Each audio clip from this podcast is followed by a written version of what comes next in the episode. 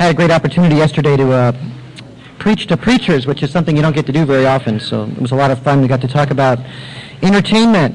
And uh, there's a prison chaplain there, and he invited me to come to Centinela Prison and talk to about 400 of his guys. So I thought that was that'll be interesting. Haven't been in prison for a long time. Ministering in prison for a long time. That's what I meant. I didn't mean I was an inmate or anything. Okay, you can turn in your Bibles to Romans chapter 1.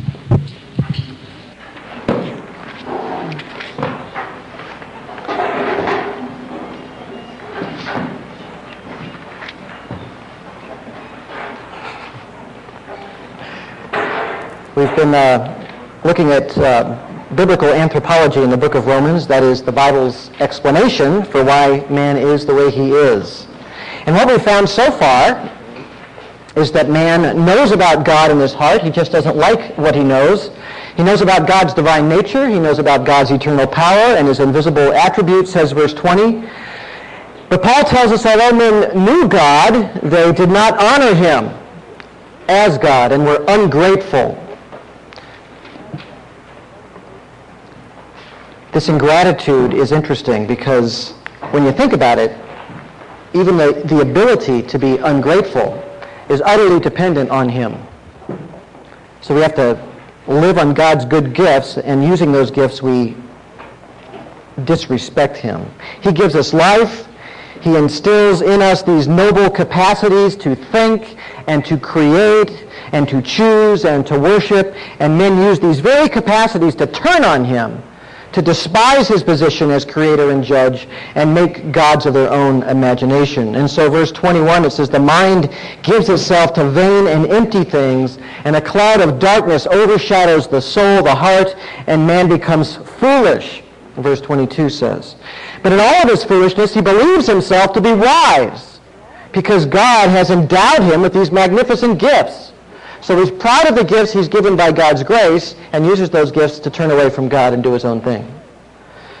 So just as fire can be used to uh, warm a home or burn somebody's house down, so God's gifts can be used to honor him or they can be used in a twisted and perverted way um, for ends that he would condemn. But man acts and purposes things which are abhorrent to God's holiness and his very nature. And humanity has done this so deliberately and so purposefully that the, the Bible declares all men to be, the end of verse 20 says, without excuse. And verse 18 says, we are targets of God's wrath, which is aimed at all ungodliness and unrighteousness of men. One aspect of that wrath, something at work even now, is God's decision to let people have their own way to go in their own path, to move forward in foolishness. And so Paul tells us three times, he says, God gave them over. Verse 24, he says, God gave them over to the, in the lusts of their hearts to impurity. Verse 26, it says God gave them over to degrading passions, unnatural desires. And then in verse 28, it says, and just as they, they did not see fit to acknowledge God any longer, God gave them over to a depraved mind to do things which are not proper. And there's a very clear connection here, as previously, between the inner disposition of man, his reasonings and his affections and his motives, and his evil conduct. Why are men sinners? Well, verse 18 says, because men suppress the truth because they love wickedness, unrighteousness. So they literally cast the truth out of their minds. They're so devoted to having their own way that they bury in their minds and in their hearts the knowledge of the true God. And also, as we have seen in the last couple of weeks, because men are designed by God as spiritual beings, because we have great spiritual capacities, because we're persons, we're designed to actually relate to God. So spirituality keeps popping out despite all these human efforts to suppress the truth. So man has to deal with all these spiritual longings that he has, and he won't turn to the true and living God. So in his foolishness, he turns his spiritual longings to directions which are vain and empty and foolish. An exchange takes place. That word exchange is actually used by Paul. A made-up God is given reverence to try to satisfy the spiritual longings of men's hearts while they still can suppress the truth. So it isn't religion that he's suppressing. Religion is a tool of suppression. Religion is a place man turns to help suppress the truth about the real God, the one who's really there. So he finds substitutes. Idols, spirits, demons, gods, all sorts of unworthy inventions and vain imaginings.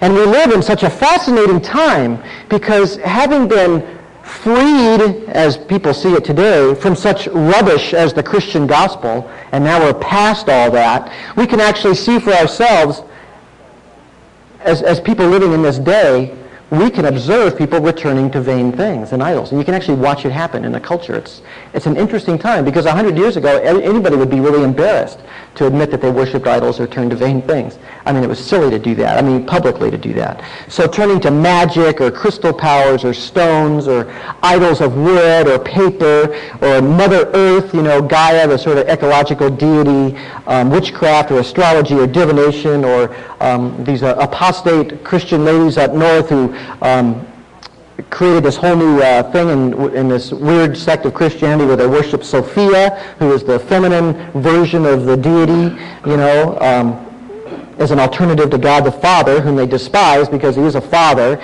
They openly declare that they prefer, this is in their worship, they prefer the honey of sensuality to the blood of the cross, which is something they reject.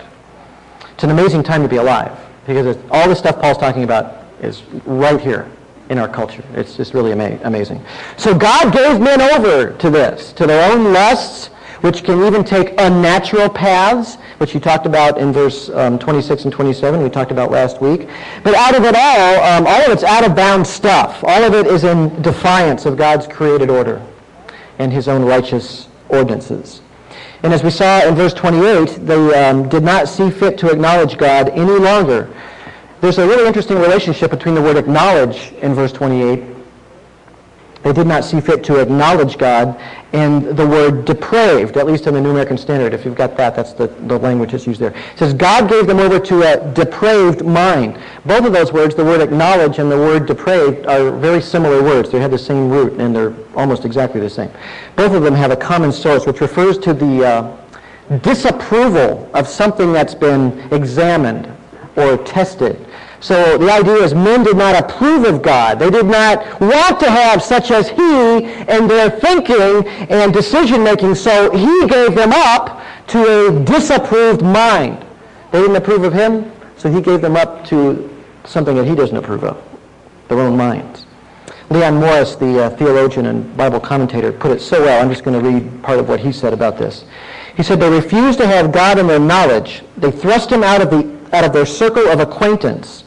Their ignorance of God was not due to a lack of opportunity to know him, but to their deliberate refusal. They preferred other things to the knowledge of God, and because they rejected the knowledge of God, God gave them over, the third use of this terrible expression, to the consequences of what they had done in both thought and action, namely to a depraved mind to do what ought not to be done. The word depraved meant originally that has not stood the test. It was used of coins that were substandard. The choice of words is another of Paul's ways of bringing out the fitness of things. They did not approve to know God, and they came to have an unapproved mind. Paul is not talking about an arbitrary process about people who receive the due result of their evil deeds. Mind is the usual word for the thinking faculty, but it can mean the intellectual part of conscience.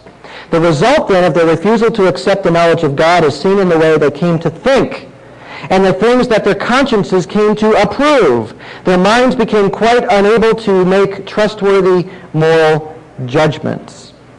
They had cut themselves off from all the joys of the knowledge of God. They were delivered over in consequence to the narrow, joyless existence of base minds and improper conduct. It was the only course left they left open to themselves. They continually did what is not becoming, not fitting, not acceptable, he says. And here we are seeing the doctrine, the Christian doctrine of human depravity budding forth out of this text, that man is essentially evil and filled with corruptions and perversions of his heart. That doctrine will come to full bloom in chapter 3. He's just beginning really to get into it now. And it's important that you understand this doctrinal point, this theology, because it should be foundational to all of your thinking. It's critical to understand this, critical. If you miss this, you miss the Christian religion altogether. That man is depraved has to do with his relationship to God. When we say that men are depraved, we're talking about in man's relationship to God, he has a depraved mind, which is the word Paul uses here. What does that mean? It doesn't mean that people aren't nice. Righteousness and niceness are two totally different things. Righteousness has to do with your standing before God, an infinitely perfect holy being. Niceness means when your neighbor's dog is sick, you take him some little food or something, or you take care of him. I mean, that's nice. Nice and righteous are not the same thing. Everybody's nice. I mean, I just give people that. Not everybody is nice. But I just give everybody that. Let's say we're all nice. Okay, that doesn't have anything to do with your standing before God. That human beings are social creatures and have affections for one another and derive pleasure from each other, that is not in question.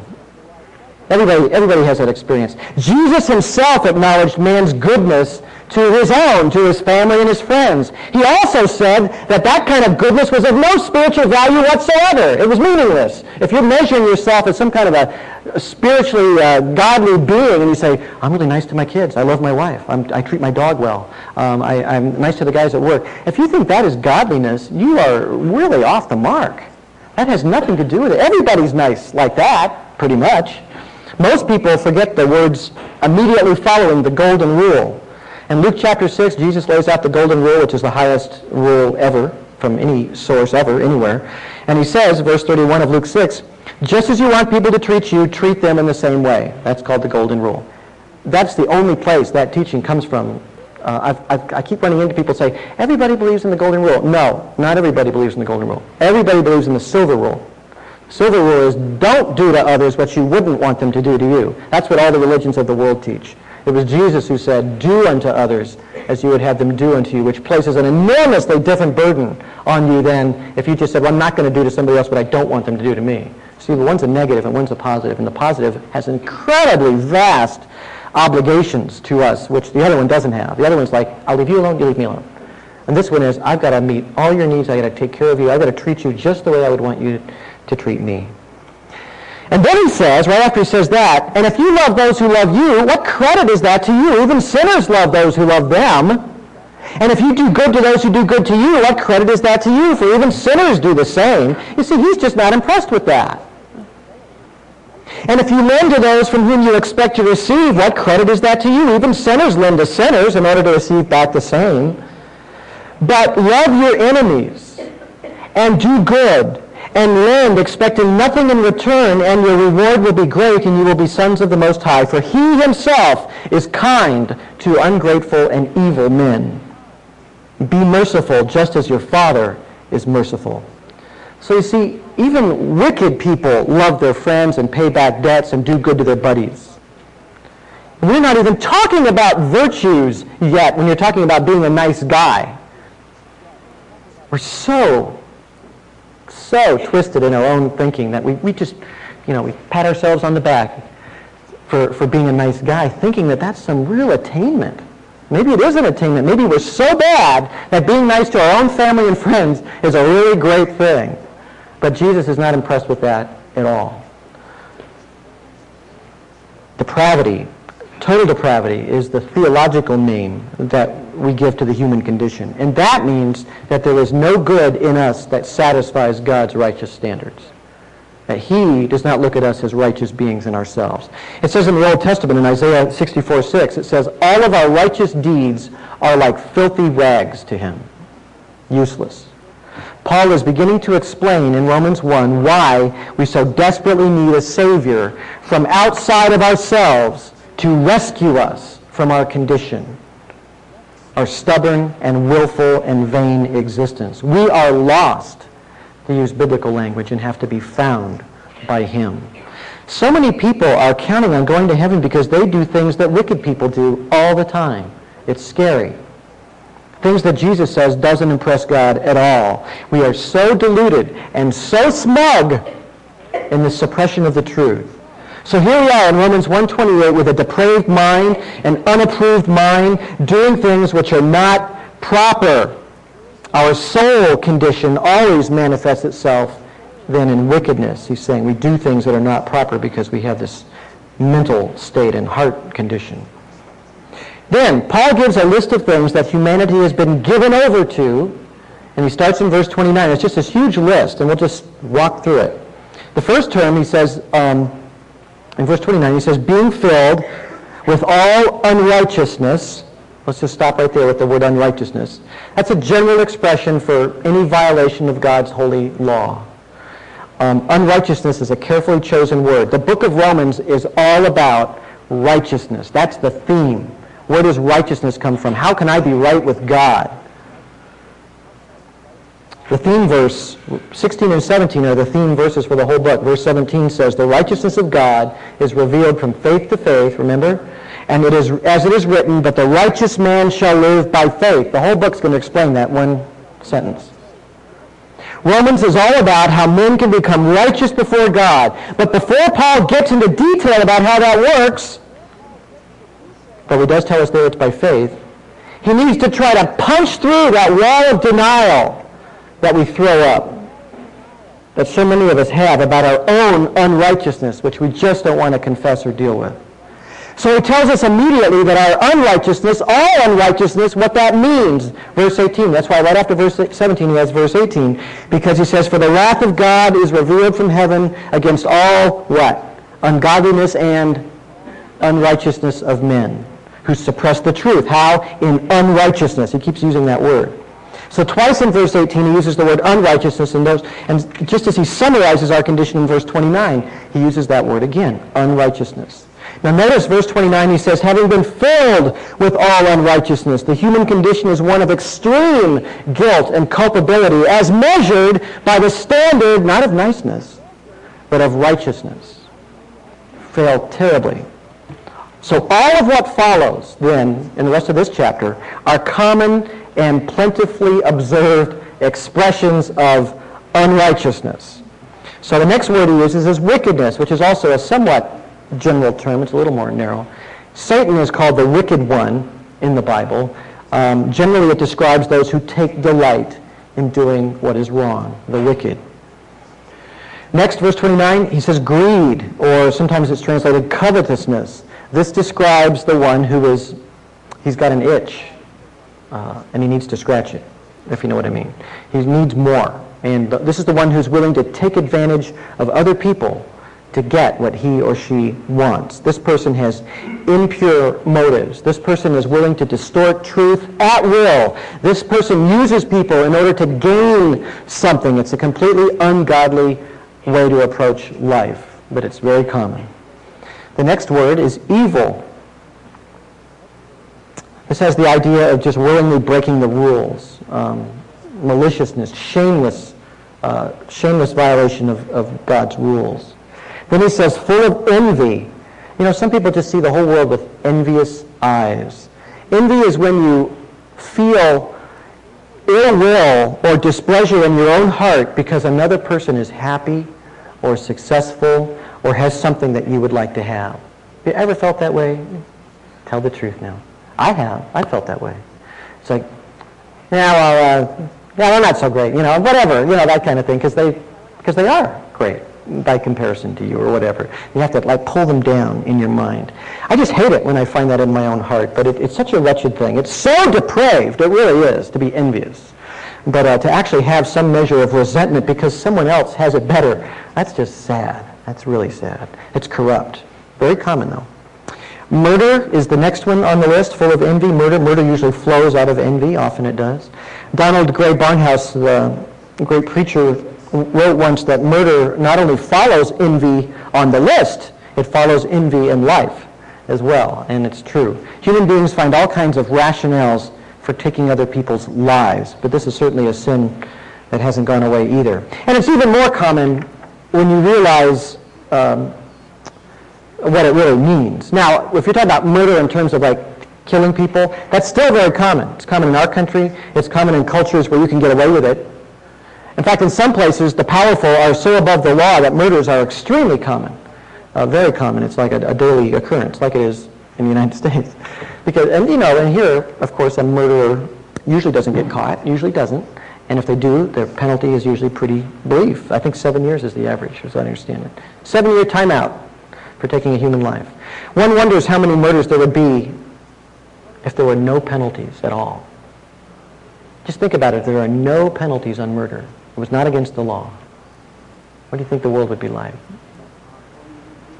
That's the real issue. Because if you don't do something because you might go to jail for seven years or whatever, how many murders are there in the heart? You know, if you had a machine and you could just go to it and punch in a name and kill them and nobody would ever know it was you, how many people do you think would just be dropping around?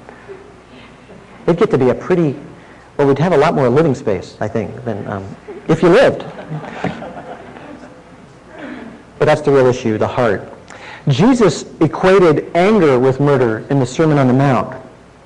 And in 1 John 3.15 it says plainly, everyone who hates his brother is a murderer. And then John says, and you know that no murderer has eternal life abiding in him.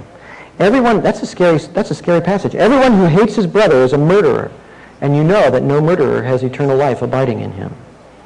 Human beings think they are virtuous if they actually don't go out on the street and shoot someone or hire a hitman. But God looks at the heart of anger and sees a murder there. See, that's righteousness. That's the standard. Verse 29, he talks about strife. That refers to a quarrelsome disposition, somebody that likes to argue and just stir things up and talk back and complain all the time and all of that. Uh, we don't know anybody like that, fortunately. It actually seems, this person actually seems to like to provoke contentions. They, they just sort of seem to enjoy that and create problems between people and upset the apple cart, you know, and get people talking and excited and angry.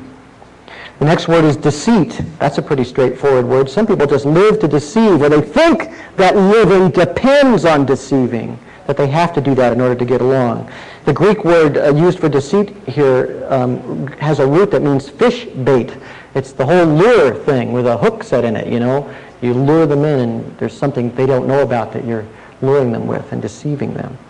Um, malice is the next word. Aristotle described this word as taking the evil part in all things. It's that idea of just really enjoying evil, just being drawn to it and playing in it and getting other people involved in it and all of that. Now, verse 30. This is one I know that no one here is guilty of. Gossip. Gossip. Some translations have whisperers. That's a pretty accurate translation of the word. Whisperers. Behind the scenes, you know. Do you see what so-and-so did the other day? They, did you hear about blah, blah, blah? You know, that kind of thing. There's a lot of wickedness in gossip, and it's the cowardly way. It's, it just does so much damage. If you ever are guilty of talking about somebody behind their back when they're not there, that's just a, without ever talking to them or confronting them. That's a very evil thing, very evil thing. Strife, deceit, malice, gossip, they're all part of the same unrighteous nature. Gossip seeks to tear down and destroy, so it has to be shunned. John Chrysostom, the great 5th century church father and great preacher, they called him the Golden Mouth. He said, slander is worse than cannibalism because it, you're eating up your own, you know. And that's the next thing on the list. Very closely tied to gossip. Slander. Slander can be done behind the back like a gossip, or it can be done right to somebody's face, right in front of everybody. You just say a lie about them right there while they're sitting there and bear false witness against them, false charges. Or you can do it the secret way, the gossip's way, behind the back. Slander is so awful um, to me that I'm actually amazed that people do it. I mean, when it happens, I'm just like amazed. I'm still amazed, even though I see it happen pretty frequently nowadays. I just go, wow, I can't believe somebody would actually tell a lie. It's like about somebody else. It just seems so bad to do that. But they do. People do it. It's not that uncommon. The next thing is haters of God.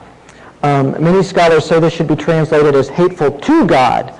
That is, God hates whatever this person's doing. That might be correct, but other translators point out the fact that this is a whole list of things that people do, not what God does or how God feels about it.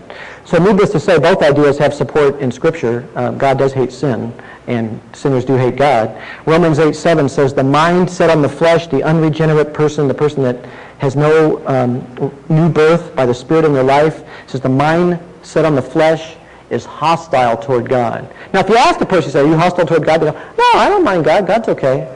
But it's, it's the living God, the real God, the God who's actually there, the righteous one. That's the one they hate, not the God that they invent. The idea of hating God fits right in with the next three terms. Insolent, arrogant, boastful. Insolent, arrogant, boastful.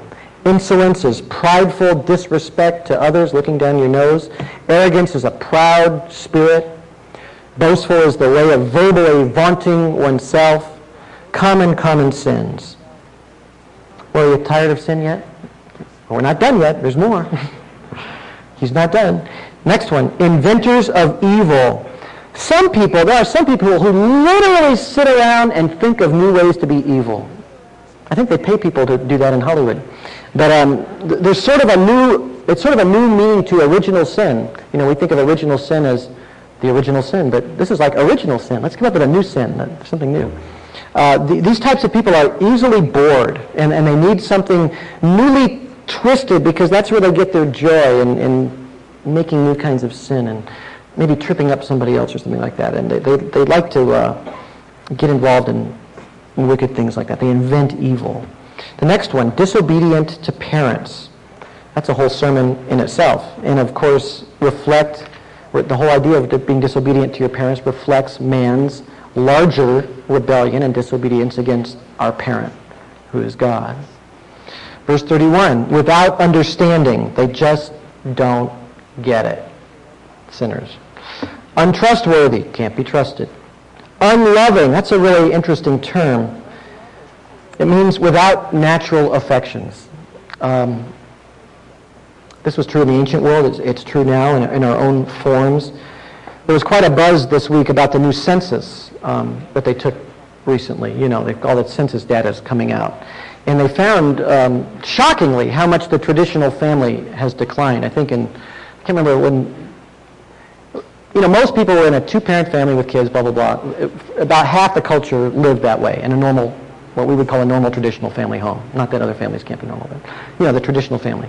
And that, in just like 10 or 15 years, that has fallen to like a third of the entire country. I mean, that's a pretty shocking number. That's a pretty tiny minority of all the people. They were talking about, this is exactly what happened in Sweden. You know, people used to say, well, if you look at the Swedes, how they just have free sex and free drugs and everything they want. The whole culture lives by itself. I mean, it's like there's almost no marriage left over there. Everybody lives alone. It's very sad. That's why the suicide rate is astronomical in those countries.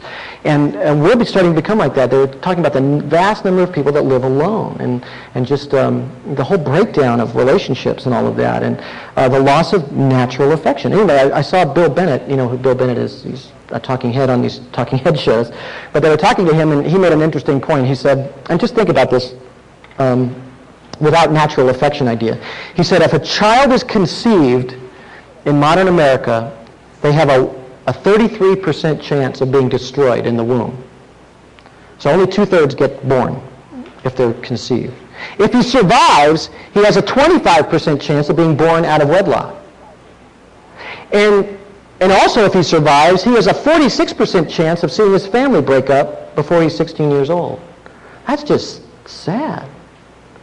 So, you know, he's talking about without natural affection. That's what he's talking about, the, the easily broken bonds that normally would bind people together, um, even killing their own children. Of course, now we have a good advanced technological way where you can do it and not see it. In the ancient world, they did have abortion, but it was riskier. So they basically people took babies they didn't want and took them out and left them in the open. They called it exposing infants, and they, it was common in the Roman culture. Um, it was a big part of the early church to go around and collect those kids and try to raise them to save their lives. But other people would collect them too for their own nefarious purposes. And sometimes they just die out in the uh, exposed. Something's really wrong with those statistics, though, about our culture. Um, this is the this is the third millennium, you know. We're moving forward, the super sophisticated us, right? The next one is unmerciful. And you know, there's a strain in many human hearts. None of these things are true about everybody. Well, I hope not. Um, but most of these things are true about some of us or find ourselves in different places on this list. There's a lot of people who have a heart that just enjoys withholding mercy. There's a, a, a, wicked pleasure there. Sometimes it's just outright cruelty. At other times, which is most often in my experience, it's just a way of getting even. It's like you've got to pay him back.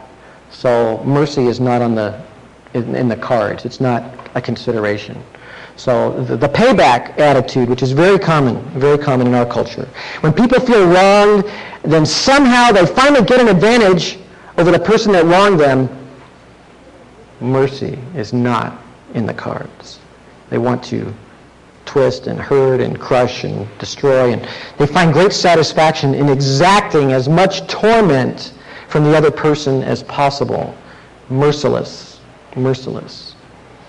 Now, finally we're at the end of the list. So that's a, that's a pretty sad list. But it's the concluding thought that's the most significant in all of this. Verse 32. And although they know the ordinance of God, that those who practice such things are worthy of death, they not only do the same, they also give hearty approval to those who practice them. That is a really interesting observation on Paul's part. Please realize what he's saying here. The human race is acutely aware of all of these terrible sins, even in ourselves, these failings. They know their hearts are bent towards some of these things, and they know that God hates these things, and down inside they know that these things deserve death because the holy God should not allow these things to go on. They know that in their heart somewhere. They deserve punishment at God's hand. And you know, when you look at all the major civilizations that have ever existed, whether they knew about the Bible or didn't, there is a law written on the hearts of all men. Paul talks about it in chapter 2. We'll, get, we'll be talking about that coming up.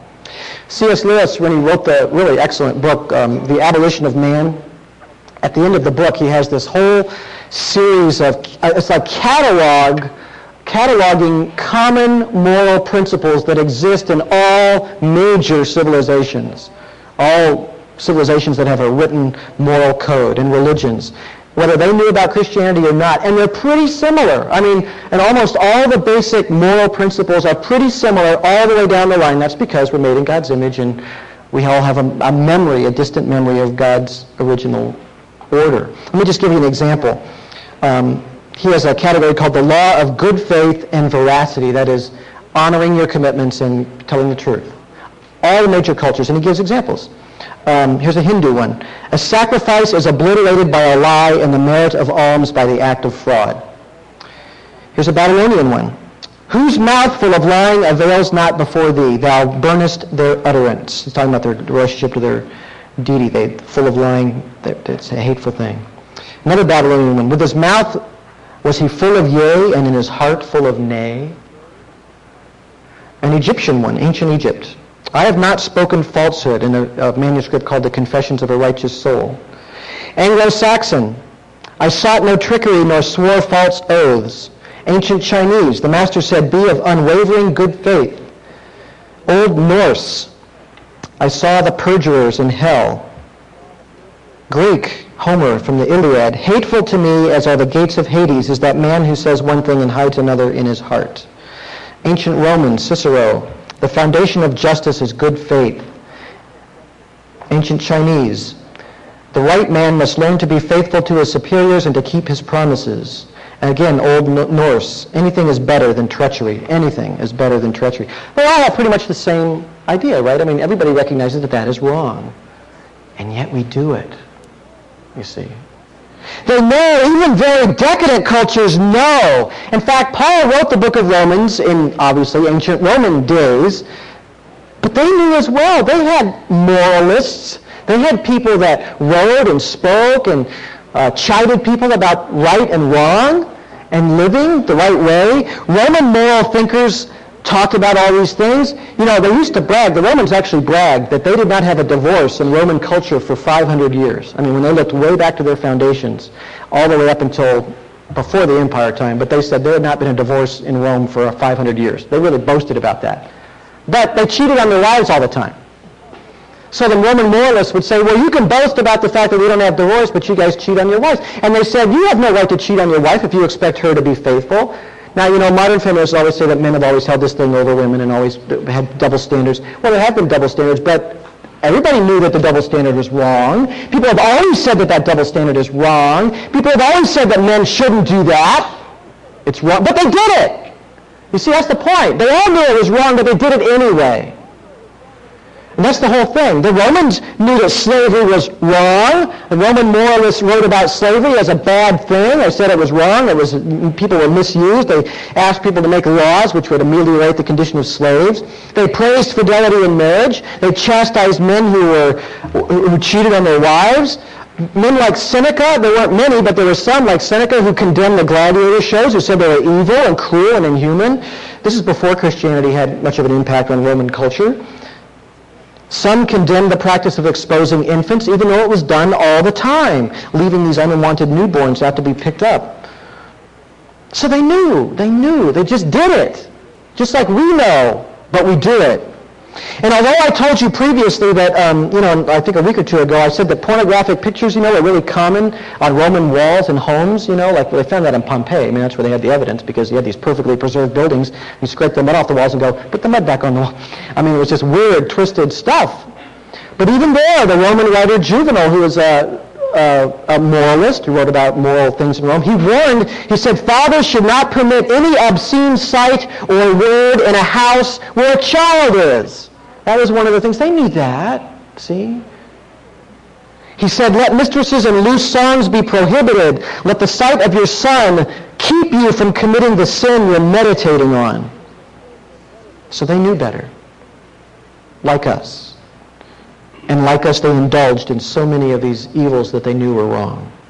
Paul's list of sins describing his day doesn't have to be altered one bit from describing our day. It's the exact same thing because human nature is the same. But the last line of verse 32 is the clincher, where he says, although they knew, they know it's sin and deserve death, he says, quote, they not only do the same, but also give hearty approval to those who practice them. It is one thing to be a sinner yourself, to be trapped in some habit or disposition that's just hard to shake off, something you hate in yourself. But real depravity is seen when you approve of it in others. I mean, both are depraved things, but when you're talking about the, the limits that depravity goes, it's one thing to say, gosh, I have this horrible problem, I just, I lose my temper all the time, or I'm caught up in this addictive person thing, or I do this, or I've done that, and I, I feel so bad about it. But when you like it when other people do it, and you praise it, or laugh at it, or enjoy it or entertain yourself with it or whatever, that's, that's really something. That's really going off the deep end. Passing it on. Helping other people to trip and stumble. That's when a conscience has been seared over. And you see this all around, all around in the culture. Not just wickedness, but it's celebration and the approval that's given to it loud and boastful praise heaped on immorality and corruption and revenge and all of those things. That is a sign of judicial hardening, of God as the judge expressing his wrath as he hardens people in their own wicked ways. And they go so far as not only to be sinners, but to approve of sin in other people. So God lets them go their own way so all can see how far sin will take people, how far people will actually run with it. And it takes people to the absolute bottom where sin and evil, even when we all know how wrong it is, gets approval and applause. And even Christians in our day find ways to approve evil by their patronage and their enjoyment of filth.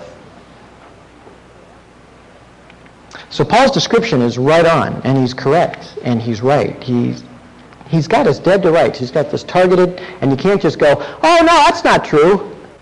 You just go, yeah, yeah. Is there any hope? Well, not in chapter 1, not in this part. But he's getting there. There is hope. I'll just give you a little hint where he's going to take you. Flee to Jesus Christ. That's where he's going It's going to take him a couple chapters to get there because he's laying the foundation of why we need to. But I will tell you, that is the only hope. Only Christ can renew and purify a human heart. We have to come to him broken over the fact that so much of this is true of us, and he will not only forgive, he will give you a new heart, a totally different disposition. Not that you'll be perfect yet, but that you will actually see all of this as what it really is. The blinders get taken off, and you go, wow, sin is so bad. Oh, I, I hate it. I, I see it in me. I hate it in me. And there can be real progress made. He alone is the foundation of true hope. Let's pray. Father, we thank you for telling us like it is, describing exactly the condition that we find ourselves, we find our world. Who else has explained it, if not you, O Lord? And we appreciate that because it, it casts a light that's kind of uncomfortable because of the things it reveals. But I know if we step into that light, it can be a very healing thing if we allow it to transform us and change us. Give us the faith to trust in the all-sufficiency of our Lord Jesus Christ, who specifically came to this earth to save sinners. Thank you for that promise. In Christ's name, amen.